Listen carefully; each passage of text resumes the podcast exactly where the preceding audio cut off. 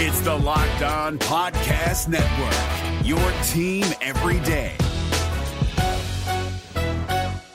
Kyle Crabbs here, host of Locked On NFL Scouting. Join Joe Marino and me every day as we provide position by position analysis of the upcoming NFL draft. Check out the Locked On NFL Scouting podcast with the draft dudes on YouTube or wherever you listen to your favorite podcasts. Welcome into the Locked On Bengals podcast. I'm your host, James Rapien. You can subscribe on iTunes, the iHeartRadio app, Google Play, Stitcher, Spotify, and wherever you get your podcast. Make sure you check out LockedOnBengals.com for Solomon Tentman's prospect spotlights and more. And without further ado, we're joined by Joe Goodberry of The Athletic. And uh, we're talking quarterbacks today with Joe. Most of the quarterbacks in the first round probably expected to go in the first 10 to 15 picks. Is there a guy that stands out that if he fell to 21, you'd think or you'd want the Bengals to consider taking? Well, you know, and that's the thing about pitching 21 is that you're out of the range of what you expect to be there. But, uh, I, you know, just like the team probably does, you have to do your homework on all the top guys, and you still have to decide if if you think they're a franchise quarterback. Now, other teams may may uh, not agree, and uh, that's how they they end up slipping to that 21 spot. Uh, but I, if it was me, I would I would say Baker Mayfield, Lamar Jackson, and Josh Rosen are the three I would think are potentially franchise quarterbacks. And uh, for me, if, if they were there at 21, I would love the idea. But also, the Bengals are in a un- unique situation because they can afford to let a backup quarterback develop for a year or maybe two and that would include a guy like a Sam Darnold and a Josh Allen because I think those guys definitely need the time. Not that not that the other guys couldn't use it also, uh, but I definitely think those guys are developmental quarterbacks with high upside. So it's a different situation for the Bengals because it allows them to consider those those developmental guys. Uh, but at the same time, you know, I, those top three guys that I named, maybe Lamar Jackson could be there. Uh, I read something today that the Ravens said that they may have some interest in him. I think that'd be interesting, and, and I think they picked 15, 16 in that range. Um, so he may not be there at all either. So if the Bengals want a quarterback or if they like somebody, it'll probably have to be in the second, third, fourth round range where the value will meet the pick. Uh, otherwise, you're reaching for a guy. Joe Goodberry of The Athletic is our guest. As far as style goes, because – I, I know I've talked to you about this, and, and you've mentioned it to me, and it makes a lot of sense. When the Bengals drafted A.J. McCarron, they liked him, and a big reason why is because he could come in and be similar to Andy Dalton. Are any of those guys you just named, do, do they fit the profile of what the Bengals have done in the past of, yeah, we really like him and he can be a solid backup, and if something happens, he can run the show just like Andy Dalton? Not the top guys. I don't think the top guys fit the uh, the backup criteria at all. Um, if you're going to take take a guy at 21, and, and the top guys would, would be considered there. Uh, no, you're you're talking about all five of them could be better than Andy Dalton. They they could all be potentially better. They could all. I think Baker Mayfield and Josh Rosen, guys that can walk in today if the offense is right, uh, could produce like Andy Dalton as rookies. So, I, in my opinion, I, I think the if you're looking for a guy that could be a backup and maybe a spot starter, and it, and that's why it felt so right with AJ McCarron that year because he lasted until the fifth round, and I think a lot of people thought second, third round for McCarron.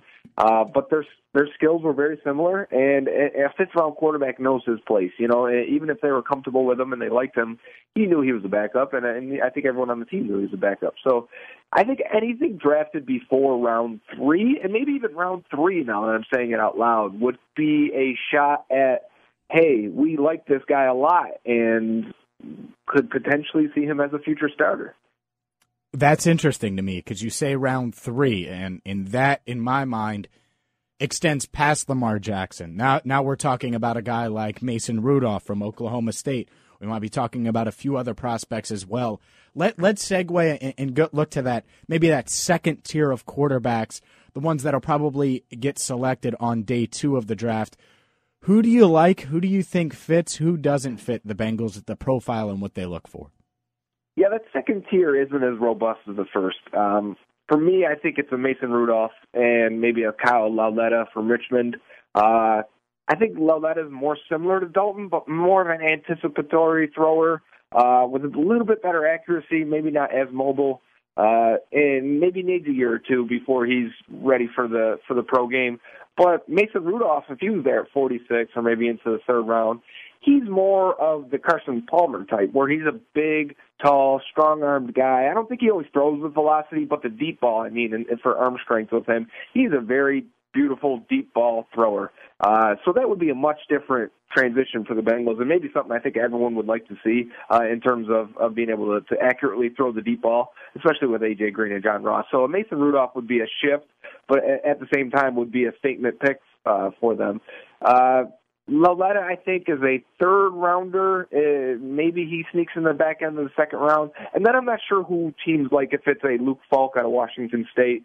Uh, he has some accuracy issues, but more of a placement thrower and an anticipation thrower. Uh, maybe people like Logan Woodside out of Toledo. I've heard a lot of buzz about him lately, but I think he's probably more of a fourth rounder. You start to get into day three. I think that second tier is very small because I I think if you teams consider you a future starter or or you have that talent, you get pushed up into that first round. So it really creates a gap between where teams think they're they're drafting a immediate or or future starter to the point where they think I'll take a chance on this guy. He may be a backup. I may like his upside, but we're not going to invest in him in, in that same way. So I, I could see a big gap going between, let's say, if Lamar Jackson goes in the teams as the last quarterback of the first group, and then a Mason Rudolph or, or a Kyle Lauletta, late second, early third round pick, uh, unless a team really missed out in the first round and really liked a Mason Rudolph. But I, I still see there being a significant gap there before the next tier starts to go. Is your team eliminated from the playoffs and in need of reinforcements?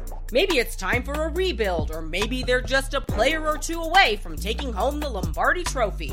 Either way, join Keith Sanchez and Damian Parson for Mock Draft Monday on the Locked On NFL Draft Podcast. They'll tell you which college football stars your team will be taking in the 2024 NFL Draft. Check out Mock Draft Monday on the Locked On NFL Draft Podcast, part of the Locked On Podcast Network. Your team every day. Joe Goodberry of The Athletic is our guest. Make sure you follow him on Twitter at Joe Goodberry. And yeah, I to me, I like finding the sweet spot of where you're going to get the best talent and the best value. And the Bengals certainly they have 11 draft picks. They have some flexibility here to go up and get a guy or trade back and get value, which they've already done in round one. It doesn't seem like it's going to match up in round one. I don't know if the Bengals would consider it. Uh, as far as the the backup quarterback position or, or just the quarterback position in general, does it match up at 46? Because I, I've been billing 46 in, in their, their second round pick to be a center.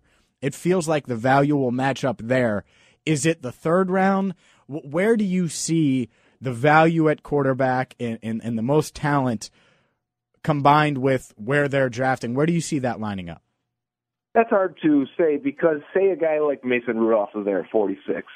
Um, I think in a normal draft, because this is a very top-heavy draft for quarterback. In a normal draft, I think Rudolph would probably be a top 25, top 20 pick. Oh, really? Uh, in in most quarterback drafts, yeah, for sure. A big, tall, strong guy like that with a with a good deep ball uh, and and really very productive and, and an offense that really pushed the ball down the field. If you watch go watch uh, Oklahoma versus Oklahoma State, he's throwing the ball over 10 yards every single throw. There's no dink and dunk in that offense. They are pushing it down the field. I think a lot of teams would, would love that. Uh, so if he was there at 46, then you would say the value, depending on, you know, let's say we're in a draft room and we have a, a first round grade on him how do you not take a quarterback with a first round grade at 46? I think a lot of teams would jump into that. But if you're looking for a backup guy where you're saying this is all we want, you know, we, we they, you did sign Matt Barkley, but you want a backup quarterback for the future.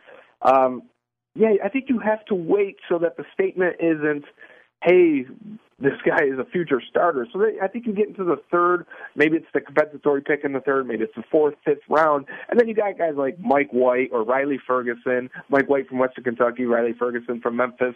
Um, maybe they have some upside to them, but they're definitely developmental backups, and maybe they're the third quarterback while Matt Barkley is the primary backup for this year, maybe two years, and then those guys uh, develop into that role. But I think if you're if you're looking for a backup it's got to be a day three pick, or else you're sending a shot that hey, we're being aggressive at quarterback, which I, I'm not against at all. And hey, the quarterback, the starting position isn't as secure as we've made it seem. All right, Joe, I like to put you on the spot. I like to see what you would do. You you mentioned a Mason Rudolph. Let let's say he's there, and let's say Billy Price and Frank Ragnow are available as well. All right, so you got two of the top centers. You have. Uh, you have obviously Mason Rudolph and Lamar Jackson's gone because we would all probably say get Lamar Jackson 46, but he's gone. Sure. Do you wait and, see maybe if Kyle Lauletta falls to round three?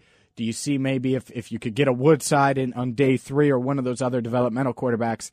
Or do you say, eh, center, we'll find one of these guys. Maybe we'll end up getting Will Clapp on in, in round three with one of our, our third round picks. And you take one of these quarterbacks, whether it's a, a Mason Rudolph, a Kyle Lauletta, one of those guys.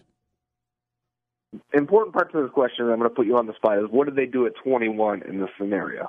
Um, they go not center. So may, okay. maybe maybe they take Isaiah Wynn, maybe they take one of the linebackers, but your biggest need center is certainly still there. All right. Um, and Ragnow and Price are still there. They, let's say James Daniels is gone, so the board still looks pretty good at center. Mm-hmm. Um, I think that's when you consider it, right? If you let's say you a lot of linebackers are still left on the board. Um, you've already addressed one of yours. Let's say Isaiah Wynn is pick that at 21. So he's playing right guard or right tackle, either one. Um, you've addressed one of the positions on the offensive line. You feel strong there. You have 10 more picks to go. Your starting center could very well be there at the top of the third round. Uh, Pat Elflein, uh, the center from Ohio State last year, com- compares very similar, I think, to Billy Price. Went in the third round last year. And I know we've gotten a, a, a lot of people excited about Billy Price and the potential of the 46th pick. There's a chance he's picked closer to their third round, uh, 100th overall, than it is, and that's the compensatory pick actually, but closer to the third round pick than it is 46. So he could be there. And then I still like Mason Cole from from Michigan as a starter uh, at, center. He may be more more of a developmental guy, but Bengals have nothing there. He could start day one. So I think that would be the scenario where you do say, "Hey, we have a first round pick on this mm-hmm. quarterback." Let's go ahead and do it. And with Andy Dalton being 30 years old this year, uh, you have an you have an out every year now with little money wasted on, on his contract this would be a chance to do it. I don't feel like they'd be that aggressive, to be honest, James. And I, I would be pumped to see them do it because of the statement it makes. But at the same time, uh, I still don't expect it. As far as, and, and you're right, I agree with you. I don't expect it either. I, I do think they'll look at it. They'll seriously look at it. And part of it's because Andy Dalton is down to three years on his contract, and he's probably going to want like thirty million per because that's what quarterbacks get these days.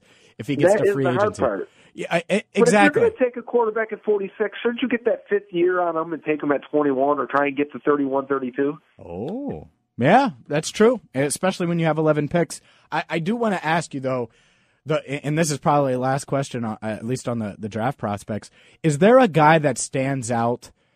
That will be within the, the Bengals realm of, of picking, and it might not necessarily be at 21 because I know that, that everyone's looking at the top guys, but they should be gone before 21 where you look at him and you say, he could slide in for Andy Dalton tomorrow after training camp and he could play at a high level. Is is there a guy that stands out, kind of separates himself from the rest that you think could be available rounds two through five?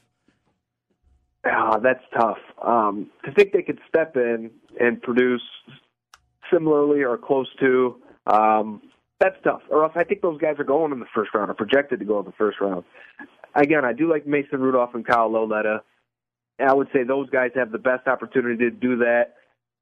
I would say no. Once you're getting into that second tier, third tier of quarterback, you shouldn't expect them to be able to step in and play. I think that's why Matt Barkley was signed, is because you can't expect those guys to give you that type of performance. Even AJ McCarron had a redshirt year that rookie year, so um, I would expect once you're in that range that that that should be uh, how you look at it.